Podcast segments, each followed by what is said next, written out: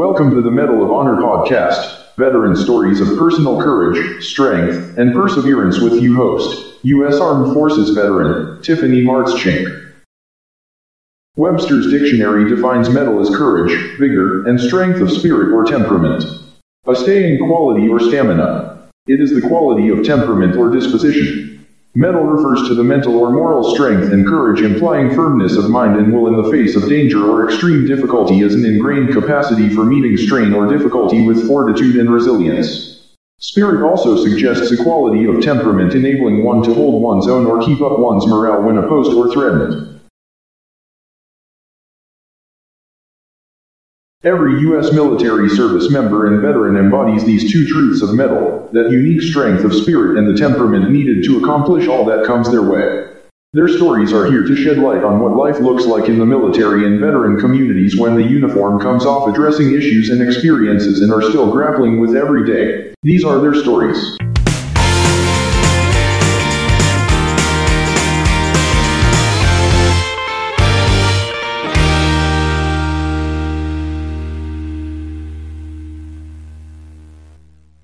Welcome to Season 2 of the Mettle of Honor podcast with your host Tiffany Martschink. In episode 12, Tiffany Martschink talks with Dr. Theresa Larson. Dr. Theresa Larson, aka Dr. T, has become one of the healthcare and fitness world's most sought after experts on movement health. Dr. Larson earned her doctorate in physical therapy from the University of St. Augustine in San Diego, CA.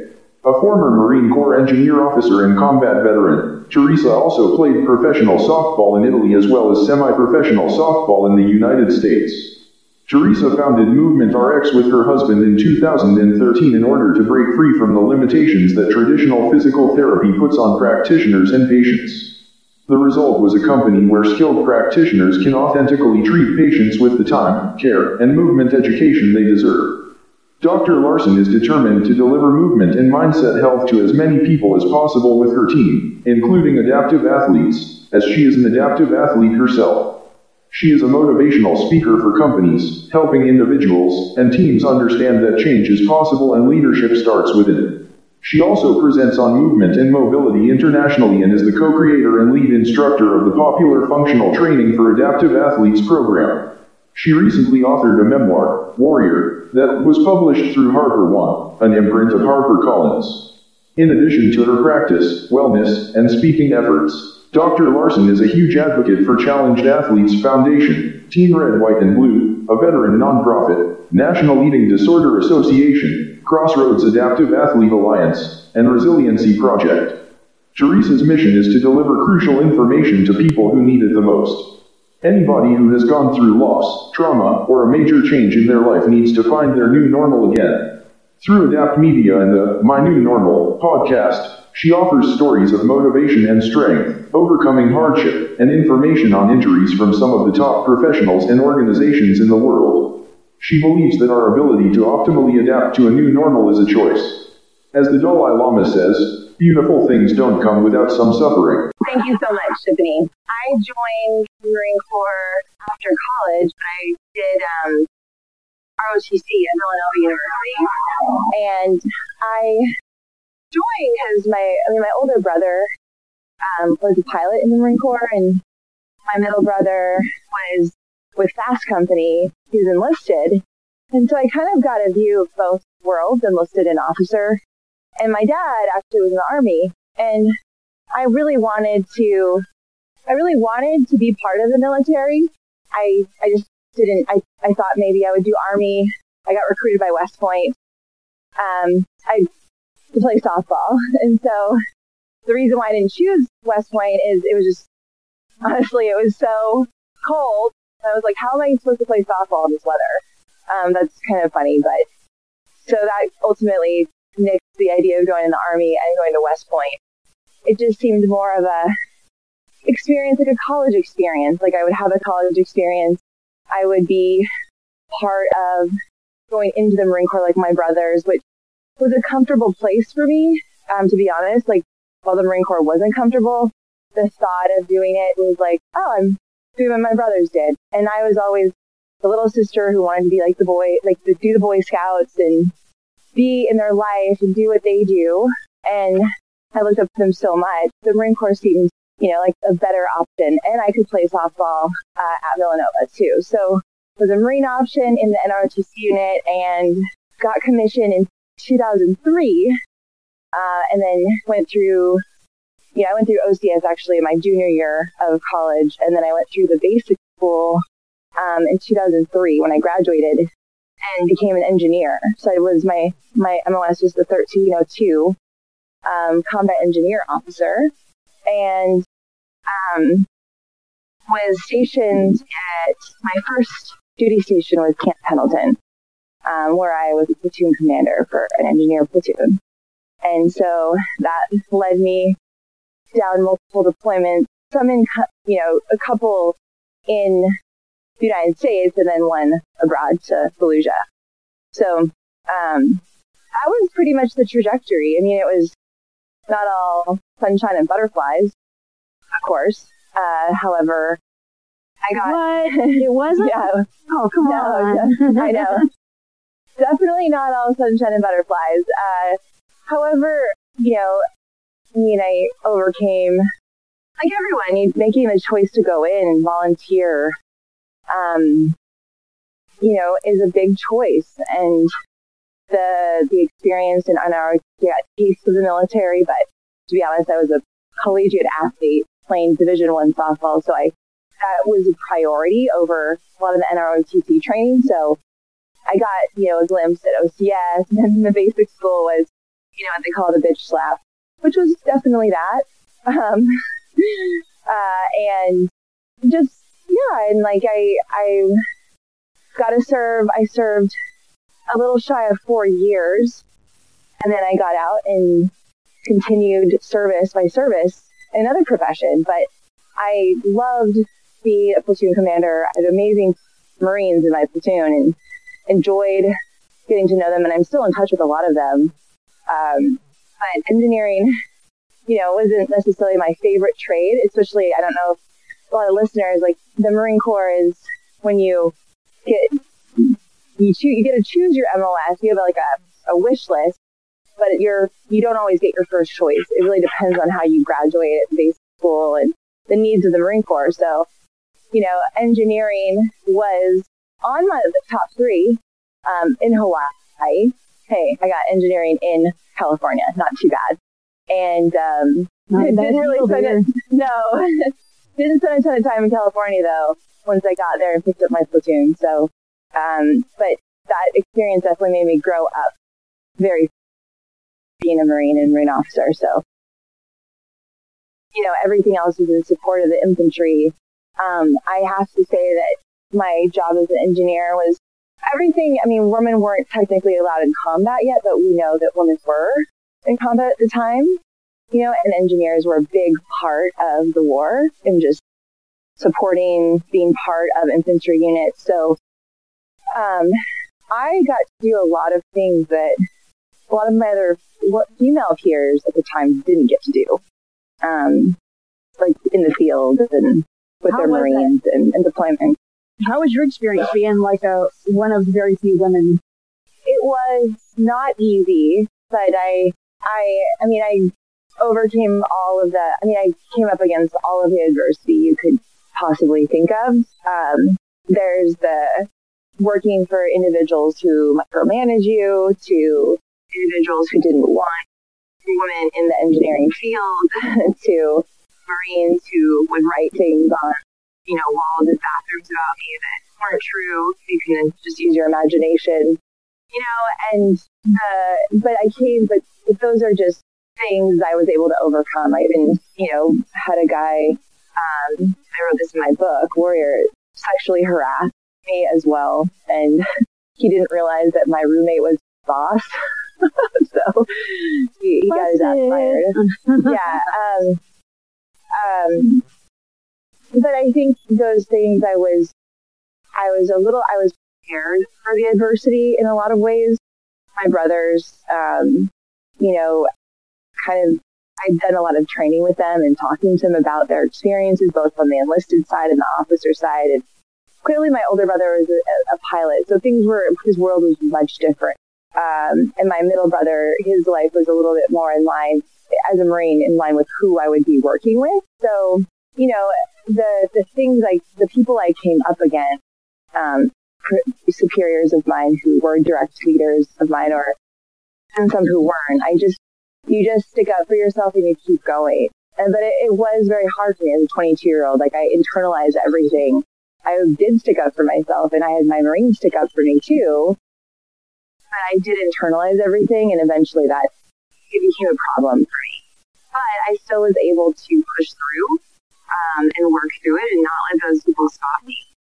And ultimately latch on to people that were good and that supported me and that, like, you know, my Marines were, I developed a great relationship with my Marines, my, my gunny, um, and our uh, platoon guide. So the, the immediate family of my Marine Corps experience was great. Um, it was more just external people outside looking in. And, you know, as they say, as Brene Brown says, the critic, it's not the critic who counts, it's the people on the outside looking in, judging. It's people in the arena. So I, um, at the time, like, I didn't know that, but all I knew is, hey, I got to do my job and I got to latch on to people who are going to help do my job and teach me how to do it better. And like stop listening to the people that aren't. Um, so it was definitely hard though. I mean, as a young woman, um, again, I didn't know really how to cope with the feedback I would get or the, it didn't stop me, but it definitely made me sick inside over time in terms of not knowing how to cope with the stress of what was going on around me. And so that eventually caught up to me. However, um, you know, I think that the military, in a lot of ways, and just ex- more extreme lines of work like that, really do pull out your strengths and your weaknesses. Um, and it definitely pulled out both for me. It helped me shine, but it also shone a light on what was dark in me too. So I have a question with with something you said you, know, and you made a comment, and this is a hard place, I think, um, I find myself in, and so do I think many other people, male or female, who experience something like that. I don't remember the, now the words, the exact word you used, but basically, as a 22 year old, you had to hold your own because that's what you do, especially as a leader. That's just, that's what, that's what you do when you're in the military. You hold your own, you make stuff happen because you're a leader, and that's all there is to it and saying whatever, because this is the military mm-hmm. is still a predominantly male environment. And so where do you draw the line and say from blowing it off and saying, oh, whatever, you know, that's, that's just you being you versus me saying, hey, no, that's not okay. Like, where do you draw that line as you navigate going through a career? I'm not, I'm going to be full disclosure, I'm not an expert in the sexual harassment or sexual assault piece.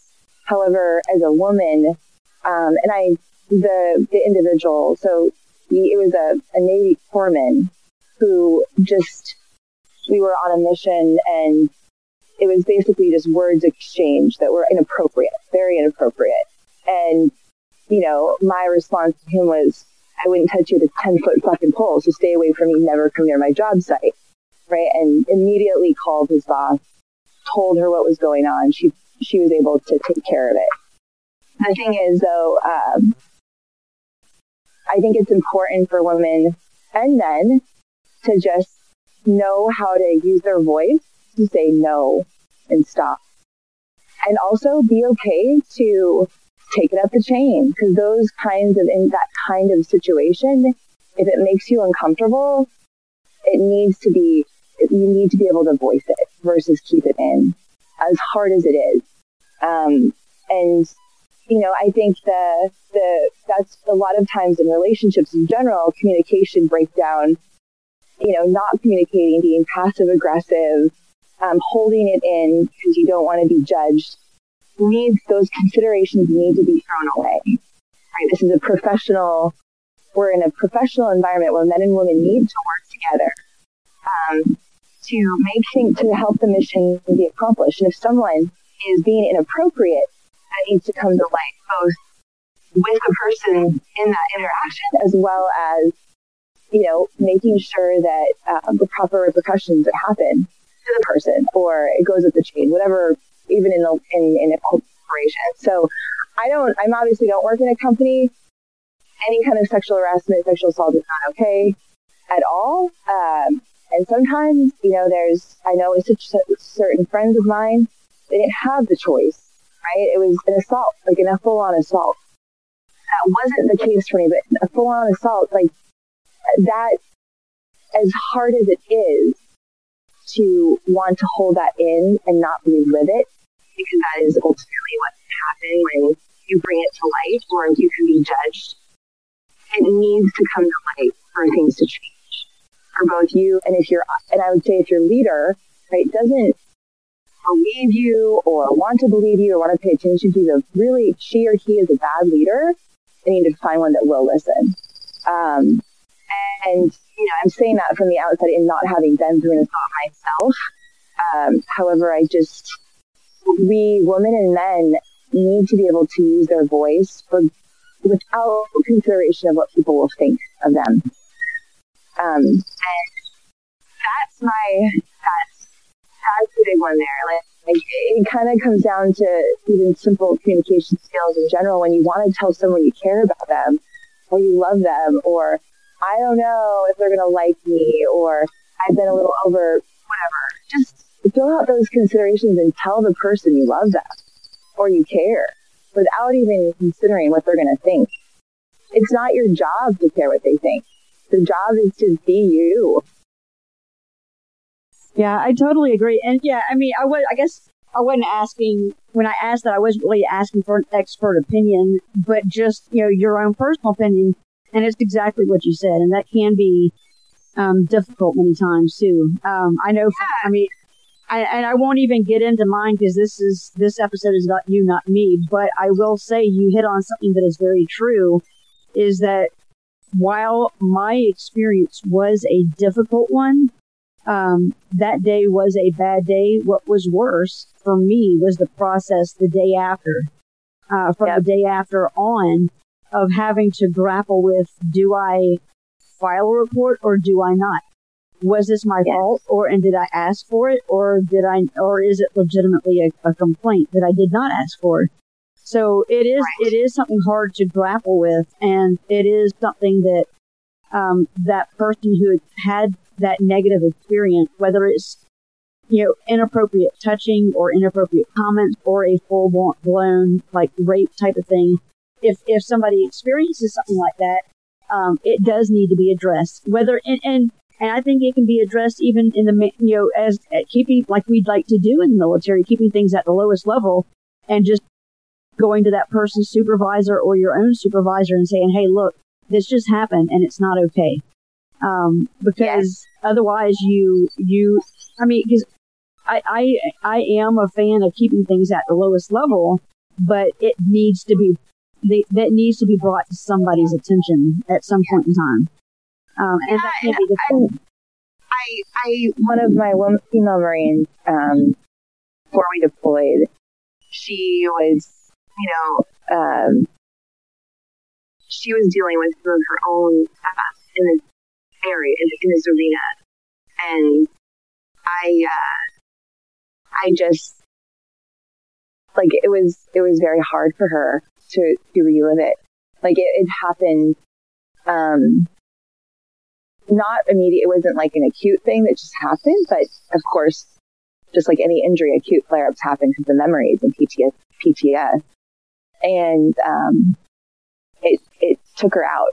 Like it took her out of the deployment, it took her out completely and uh it just you know, I, I can't speak to the psychology of what goes on in that situation. All I know is that there is power in, in, and this kind of goes into some of the personal development stuff that I've done and where women have been in groups I've been in who have been sexually abused and raped, um, where there comes, I mean, the, being able to speak up and, and whoever, you know, whoever, um, being able to speak up about it.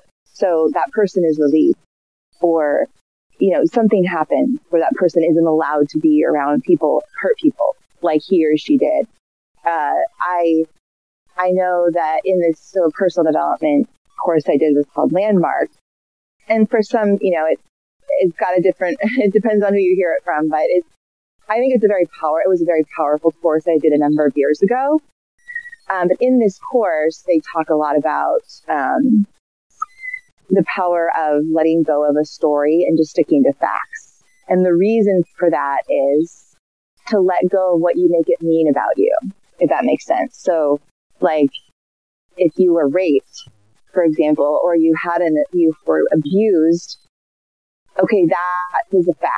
That happened on said dates by said person. Um, but it doesn't make you, what it make, what it can make you mean is you're less of a person or it, it can make me, you can make it mean a lot of things. And that's where the healing can happen is they're letting go of what it means. It just, this is what happened. It's not okay. So you're a, still a human being, an amazing human being. No one deserves that, and your life is still worthy. And that, uh, so it's really important to reframe the story. And that's a big part of healing. And again, as I'm not a psychologist, but for my own journey, um, and things I've been through and losses and love and relationships and stuff, like reframing the story, right? I'm a human being and I, loss is one of the hardest things for me. And I've done some crazy shit when I've lost people. And I've made it mean that I'm a bad person at times, and I'm not. I'm a human being who struggles with loss. And it gets, you know, time changes that. But I know that I'm a worthy human being. I'm a good enough human being. So. Boom. That's what's up. It, it is. And that is something that is something that you have to, you know, well, say you, I, I know I had to grapple with is it mm-hmm. impacting my self worth. And so it is important that a person know that somebody else's actions or inactions towards me does not define who I am. It defines who they are. My actions and inactions define who I am. Um, yes. And it, it's hard to grapple with that a lot. Um, but it is. It's a journey. It's a daily it's a daily decision. I mean, we all want to be loved, cared for, and you know, um, we all have our own filters that we're seeing through, you know, and um, I think that you know, my father always had a really good way of saying things like you treat people like they they are struggling. You know, be kind. Like you never know if someone doesn't respond to you or back you or treat you as kindly, let's say, as you'd hoped, maybe something's going on that you don't know about, right? And just be kind back. Like it doesn't need mean for that something's wrong with you. It just means something's probably going on in their life. So just treat them kindly. Are you okay? Can I help? Like, you know, versus being like WTF. Yeah. Which is what can happen. And for those who don't know WTF, that's Wednesday, Thursday, Friday. No, I'm kidding. yeah, yeah, um, yeah. So, so yeah, um, and I'm sure we could spend like forever talking about this. I mean, I I know I could because yeah. I've gotten to a point sure. where I've gotten to a point where now, like, I want to talk about it and I want to share my experience because there might be somebody out there who's experienced something similar to you or something similar to me, and they feel like they they don't have anybody to talk to. Um, yes. So and and and, and even to uh, the point that you made, men and women experience these things. It's not solely men doing something to women. Um, oh yeah, it's, it can be both. And yeah, I I mean it's it, again it's um I think maybe a really good distinction for those listening are you know um just separating the story from the facts. I uh, it's we talked about this in the veteran clubhouse um, the other day, and you know, it was keeping that, keeping, keeping, just kind of even journaling about it is helpful. I like, I think even writing my book was a very clear way of separating the story from the facts in a way. You know, there was the facts I wrote about, but then what I made it mean. And I shared that actually in my book. And to this day, I mean, there's still memories that pop up that are uncomfortable, but kind of like, you know, um, when you open up a fizzy water or a can of soda, which I actually don't drink a lot of soda, but let's say you open it up and it fizzes out. Right? Some of those memories and triggers can be like that. They'll fizz and then they'll calm. And you just learn to let them be. They're there. They're part of you, but they don't have to define you. So we can get to that fizzy soda that you do not drink for, I'm sure, reasons why you can definitely explain to someone like me who needs to hear something like that. So you're an engineer in the Marine Corps, and then at some point in time you decided it's been real, it's been fun, I need to move on. What did that transition for you look like? Well, on the like on the happy side of it, I I needed, I wanted to go in the medical profession. I knew that. My, my mother had passed away from breast cancer when I was young. So I was like, I want to do something in medicine and or fitness. And so physical therapy became the thing for me. It kind of bridged the gap between the two. Um, in terms of professions, and I'm not a traditional PT. So if you've ever, if anyone listening has been to a PT, I, I don't, most of the work I do is on the preventative side, proactive movement, mindset, type stuff. But I made that choice though while I was playing softball in Italy, of all places, the, the world of food. Um, and I played a I played a year, played a season of professional softball in Italy. I'd done pretty well in college in softball, and so when I got out the Marine Corps, one of my friends played on the Italian Olympic team. And she um, is American, but she's American Italian. And she was like, "Hey, are you still? Would you like to play um, softball? Because you have a good record and typically the professional league overseas would like look at your records and you know choose you based on that. She's like, it's the worst team in Italy, but you'd be in Italy. So I was like, that's what's up. Sure. I know. I was like, okay, sure, like no problem. And so that while I was in Italy, I broke my foot, still had to pitch, broke my toe, I should say. Still needed to pitch. I was a pitcher. We were horrible. Like we didn't play. We like lost our, our we were like the last in the league. Um, but I decided, okay, I'm going to do PT. And then when I got back from Italy, uh, this was in the 2008 time frame, I went to, to get my prereqs for PT school at like an inner city, an inner city community college in LA. So, um, and I, and there I was going to school, you know, as like a, I don't know, 28 year old now with 19 year olds taking chemistry and physics, you know, and I made some great friends um, during this time. So this is the, the the positive side. The not so positive side was I dated a kind of a douchebag, and um, uh, no, not kind of was, and a story. It's a story.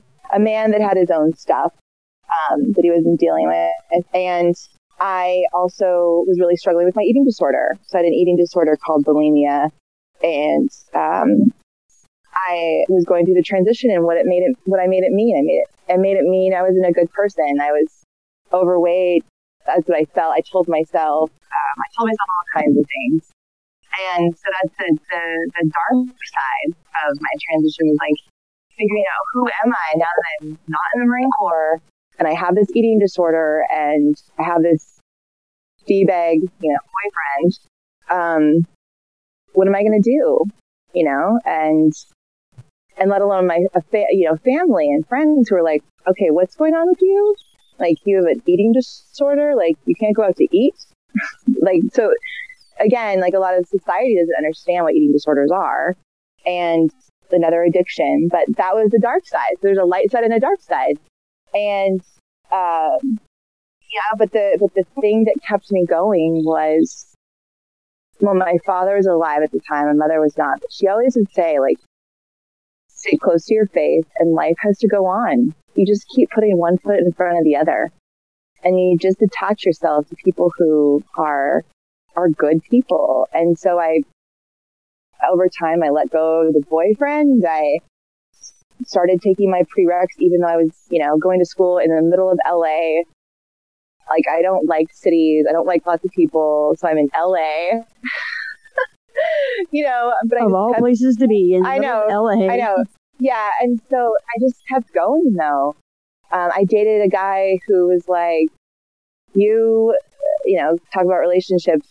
Um, after the the d bag, another one who was like, you know, you really, sh- you know, PT would, might not be for you and PT might be super boring for you. I wouldn't recommend it. And I think that as uh, as a woman, you should just want to have children. You know, and again, I had to like decipher what that meant. Like, am I, am I, what am I getting into? Should I just have children? Should I, like, who am I? And again, all this is going on in my twenties. And, um, of course, thankfully, you know, I came to and was like, another not so good relationship. Let that one go. Keep moving forward. Keep taking classes but I, I, I stayed close to, um, good people in my life. My best friends from college. I had a couple of really good girlfriends who were like sisters who kept just supporting me on my decision to go to PT school and finish my schoolwork before I made any other decisions, including my father. So it was just having those, that circle, that inner circle of people who know me and just, you know, a few people that I could count on one hand that just said, keep going, keep going.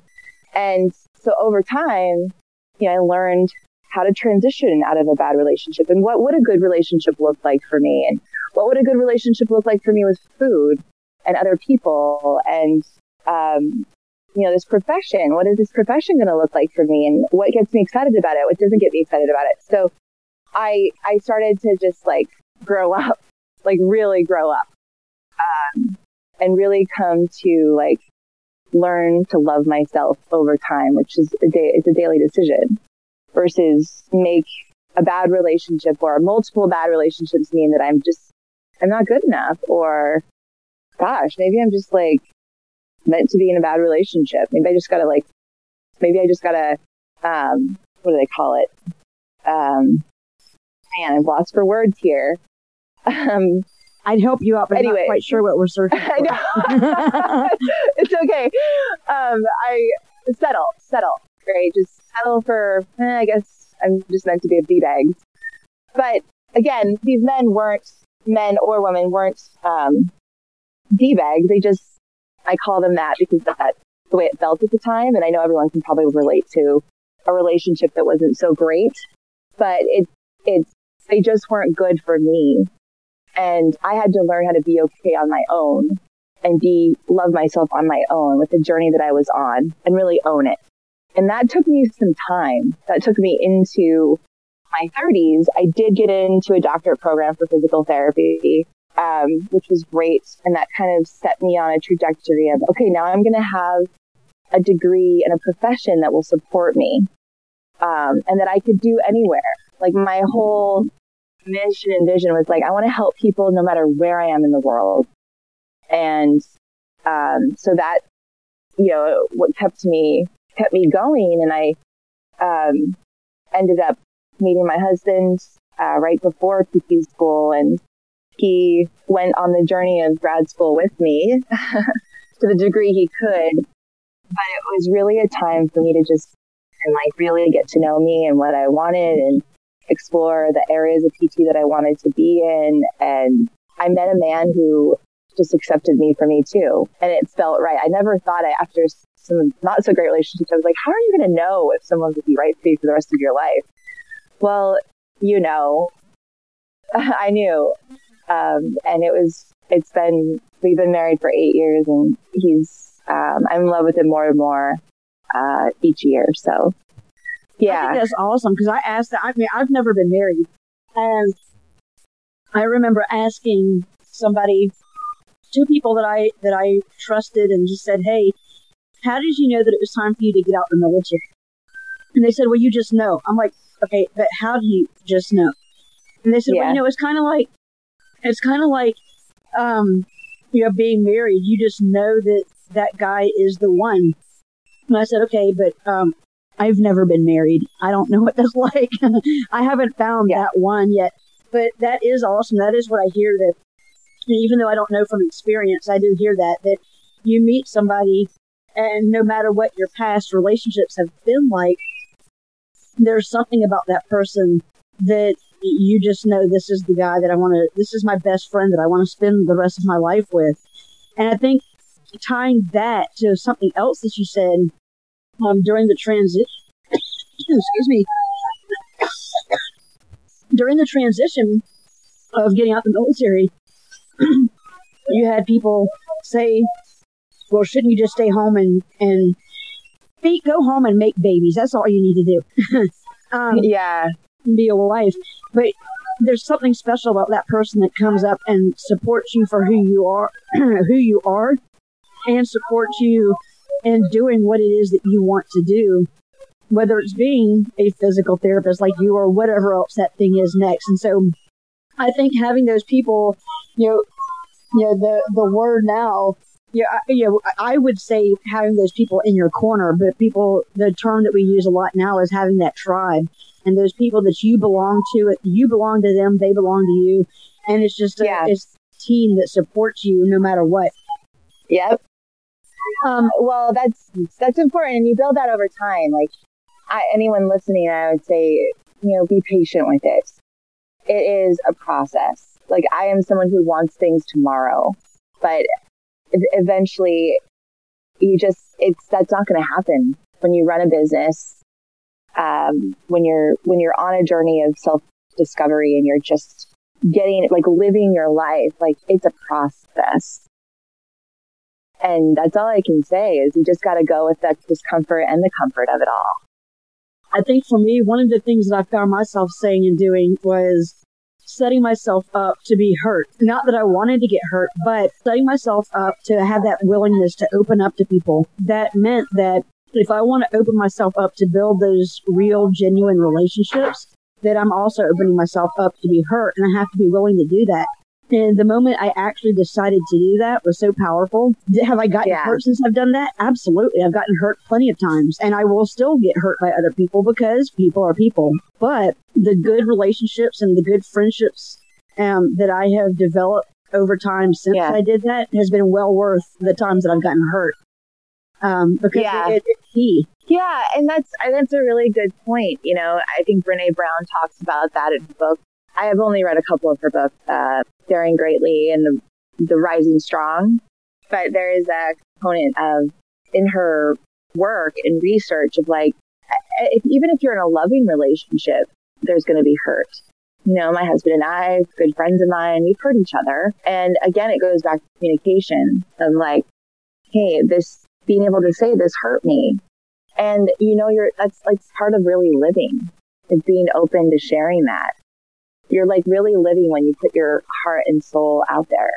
And I mean, there's so much rejection that can happen in the business world, the, the media world, everything. And, but you just, that, that's, it's hard, but it can't affect who you are. Um, and who you are is someone living your life out loud. Just because someone says no doesn't mean the next person's going to say that. Or just because someone hurts you and you say, ah, that made me feel this way. Maybe they'll listen, maybe they won't, but you know who's a good friend after that. And so yeah. you just learn like the boundaries over time. Uh huh. I agree. Um, so before we run out of time, there's a couple things that I'd love to um, to touch on with you as well, and those things are your your uh, company that you started the mm-hmm. Movement RX and what that's about, and this book that you keep on talking about that you wrote. I mean, you learn something every day. I, I don't know if I, I may have known that you wrote a book. I may not have. I don't remember. so I'd love to hear about this book and this Movement RX. Um, well, so I started Movement RX about six months when I graduated from physical therapy school after I got my doctorate. So I just realized traditional PT wasn't for me. Um, so Movement RX is a human performance company. We do defense, some defense contracting. Um, we work a little bit with the VA and we do, um, we run individual programs. Like one right now we're running is, um, the mindful, 21 day mindfulness experience, which gives people an idea like how to improve their movement, how to improve the way they eat. There's meditation piece to it. Um, there's, there's just a lot of different like pieces of wellness integrated into it, giving people the how and the why. Um, the so that's been the um, you know my company what it looked like you know seven years ago when we started it versus now is it looks completely different right i have we do have see individual patients but most of it's um, group work and online programming and trying to meet people where they're at, especially during this blended environment kind of time, um, where people are really looking for tribe and connection within companies and individuals. So that's been great. My husband and I run it together, and we have a team of about 10 individuals who uh, are coaches and support of the company. Um, and then I wrote a book four years ago. It's my memoir called Warrior. It was published through HarperCollins, and it's my come to wellness story. Um, how I overcame my eating disorder and just, you know, growing up without a mother, which you can relate to, and just being a perfectionist and trying not to know anything was wrong when deep down I was really struggling. And it goes into a little bit of what I do to this day, uh, working with um, those who have major injuries, minor injuries, all kinds of injuries, helping them find their new normal. Um, so yeah, it was a powerful experience, and you know, I think if anyone is dealing with an addiction, can probably relate to the story to a degree. There's a lot of humor in it, but there's a lot of like real life in your face kind of stories too. Um, and not just veterans. I think more than, you know, veterans will relate to it, but I think just people in general who are, um, self-aware, who are like, oh yeah, you know, I, I definitely have a issue with my relationship with food or alcohol or, yeah, I don't cope well with said when things happen. Like, I think they could probably relate to my story to a degree. So, um, yeah, it was a powerful time and it's been a powerful time. It's been a powerful thing to talk about and I'm proud of it. And I definitely will write another book. Uh, probably not a memoir, but like a more about running a business, a non-traditional health profession business, um, during a pandemic. So that might be my next book with John, maybe. We'll see. Yeah. And now I have to say, not only do I look up to you because you're like a foot taller than me, but now I can say I look up to you because I think you're doing amazing stuff. I really do. I think taking. Uh, thank you, Tiffany. Yeah, I mean, well, I because this is what I think's key. Uh, I think what's key into do in doing something successful is when you do like what you've done, and you've taken your junk, you've taken your stories and your past experiences, and you've turned it into something good. You've t- turned it into going into a field that you want to go into because you, like you said, you lost your mother to breast cancer, you had an eating disorder, and you've had some not so good relationships, and you took all that junk and and said, you know what, I'm going to do something good with it, and and turn that junk into something good. So I think that's what's.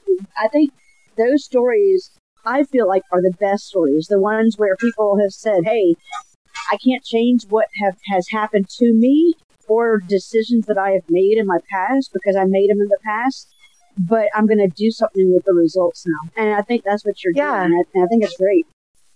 Thank you, Tiffany. It's it's been powerful. I mean, it's been you know a lot of hard a lot of hardship. Um, I think we all go through hardship, and I think I've just really sought out getting the help I need. I think if anyone can take anything from this is that you're not going to go alone. Like try to get help. Be around people who build you up, who challenge you, um, who love you. Um, you know, I've I've gotten in business relationships that aren't so healthy. They seem that way initially, and then I realize, ah, not so great. But that's just part of life. It's part of running a business um, and doesn't mean anything about me. It means I'm just putting myself out there, like you said, Tiffany, get hurt. And that's okay. It doesn't mean you have to stop or change everything. It just means you're doing things right because you're living. um, yeah. And that, I think that's one of the best distinctions is, um, that life is right now and the past is the past and the future is the future, but all I can do is be present right now with you. And see, you know, this is the other thing that that um that I that I'm learning in just this conversation, and that is there is hope on the other side. Because for me, you were talking about how you were learning things in your 20s and 30s um, about your identity, who you are, and just taking a stand for what it is that you want to do or what you believe in. I'm in my mid 40s and I'm still trying to figure that out for me. I'm trying to I'm trying to learn that, and I and it, it you're right. It is a process, and I have to be willing to walk that process. Excuse me, walk that process, go through that process, and walk that road and that journey to get to where I want to be. Because if I don't, then I'm just going to live in the past. Looking at a person's tombstone, when you have that definitive start date and end date, but it's that start date and end date um, that doesn't matter. It's that dash between those dates that matter. And if I yep. spend that dash of my life reflecting on and regretting decisions and then reliving those things, that's insanity. And, and I can't live like that. I, I, think it's good to reflect on those things and learn from them, but I have to be mm-hmm. willing to let go of it and move forward. And that can be the most difficult thing sometimes. Yeah, agreed. Um, it can be, and it's that's where the work in life happens, though. Like I think that those difficult experiences that you just don't want to think about. Gotta, gotta just go through the waves that happen. Gotta go through the waves of emotions that come up and let them go. And just like continue to ride the waves because those waves will get less and less over time. But if you're constantly trying to say, God, what the, what the F? Why is this still coming up? Or why is this happening? It's, that's that's not going to help. You just got to be with it, be present to it. Yes.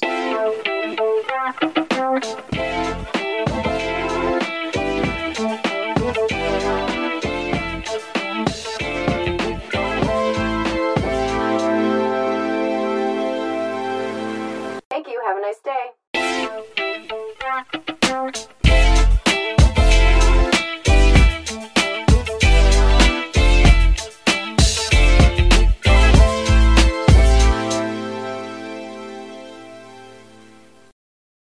Thank you, and have a nice day.